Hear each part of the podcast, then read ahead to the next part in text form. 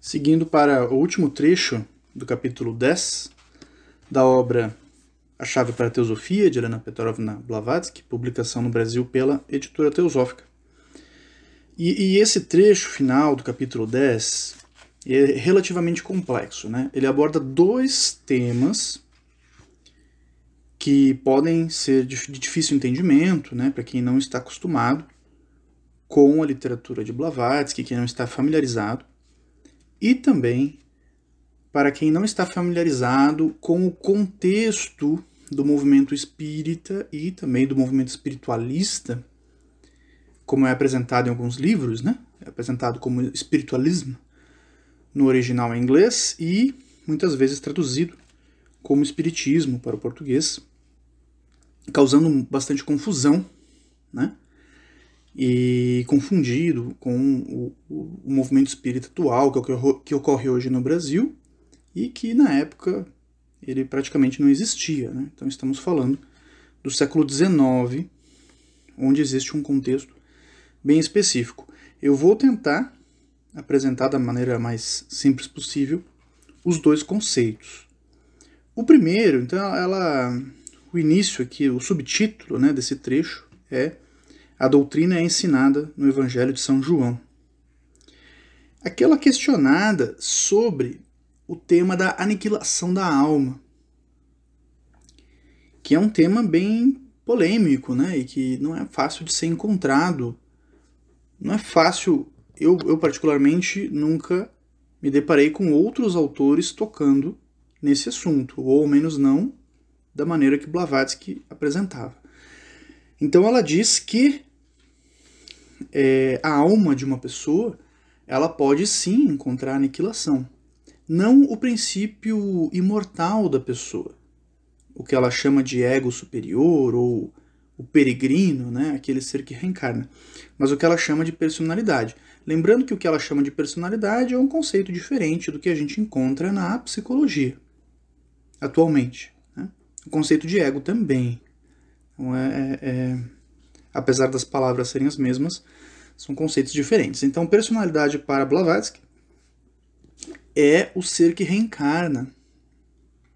E parte dele até sobrevive por um período pós-morte, porém encontra o, o, seu fim em um período de tempo relativamente curto ou mais demorado, aí depende muito de como a pessoa conduziu sua, sua vida e etc. Né?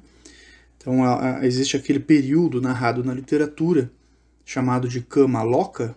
Então kama é desejo, né, em sânscrito, e loka local. Então seria o local dos desejos, o que hoje popularmente se chama de plano astral. E é, poderia ser feita uma relação com o purgatório dos cristãos. Né? Então, uma, um período pós-morte temporário e depois a pessoa entraria né, no, no Devakan ou no paraíso, né, na interpretação cristã. Porém, o que Blavatsky apresenta aqui é que, numa visão reencarnacionista, é claro, né, só que ela apresenta que essa as nossas vidas, né, algumas vidas podem ser descartadas. Então, no caso de uma vida de uma pessoa degenerada, é, é, essa reencarnação ela pode ser descartada por esse, esses princípios superiores que acabam é, não aproveitando nada daquela reencarnação. Definitivamente seria uma vida perdida né, dentro desse nosso processo reencar reencarnatório. Ela reforça seu argumento é, citando o Evangelho de São João né, na parábola que Jesus fala sobre a videira e o lavrador. Né? Então, que fala que toda vara em mim que não dá fruto, ele atira. Como a vara de si mesma não pode dar fruto, se não estiver na videira, assim também vós, se não estiverdes em mim. Eu sou a videira. Então ela está dizendo aqui né, que essa videira que não dá frutos seria aquela vida que foi desperdiçada de alguma maneira. Sobre os comentários em relação ao, Espiritismo, então é, ela, ela, traz um diálogo aqui que quem não está familiarizado não vai entender muita coisa, né? Porque ela fala dos espíritas ingleses, e daí ela fala dos espíritas franceses, né? Quem seriam esses espíritas ingleses da época quem seriam esses espíritas franceses, né? Então, o movimento espírita, ou inicialmente chamado de espiritualista, né, o, a, o termo espiritismo acabou sendo cunhado posteriormente, é, ele inicia com uma série de fenômenos nos Estados Unidos, né, fenômenos esses que foram investigados pelo próprio Allan Kardec algumas décadas antes de Blavatsky e posteriormente por Blavatsky. É lá onde ela conhece o coronel Henry Steele Walcott e posteriormente fundam né, a Sociedade Teosófica. Fruto desse encontro aí, nesses... É, haviam eventos espíritas, né, onde haviam, ocorriam vários fenômenos materiais, inclusive alguns, e que foram duramente criticados por Helena, Helena Blavatsky. Né? Então nós estamos falando de fenômenos que, inclusive, hoje, ao menos eu desconheço, né? A, não, não, não ouvi falar de nenhum fenômeno parecido ocorrendo nos dias de hoje. Claro que deve acontecer em algum local esporádico, né? mas ao menos no movimento espírita no Brasil eu desconheço, acho que não existe. Né? E daí isso torna bem difícil de, de compreender o texto, porque nós o espiritismo que nós conhecemos é praticamente outro, né?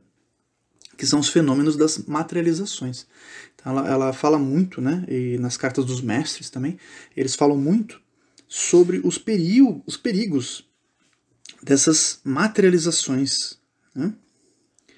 É, é, ela diz aqui, vou ler um trecho, ela diz então que ela acredita né, nos fenômenos espíritas, e por isso mesmo, né, ressalta por perigos de alguns, né? Então ela diz assim: "Sei que são tão reais quanto o fato de que eu e você vivemos, que todo o meu ser se volta contra eles. Mais uma vez, estou falando apenas dos fenômenos físicos, não mentais ou mesmo psíquicos. Então, é, é os fenômenos, né? Que ela estava falando, que ela estava sendo contra, era justamente aquelas, aquelas materializações que ocorriam. É, se a gente pesquisar né, na internet sobre aquela época, é possível encontrar inclusive fotos.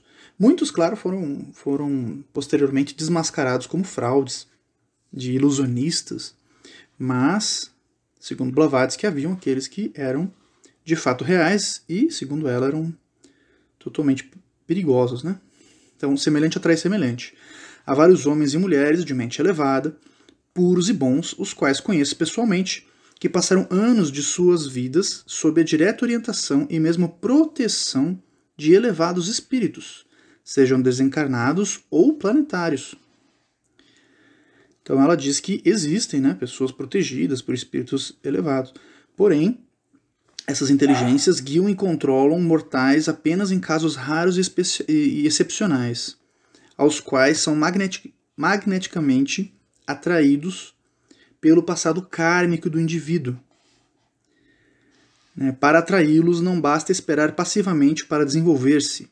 Isso apenas abre a porta para um enxame de espectros, bons, maus e indiferentes, dos quais o médium se torna um escravo por toda a vida.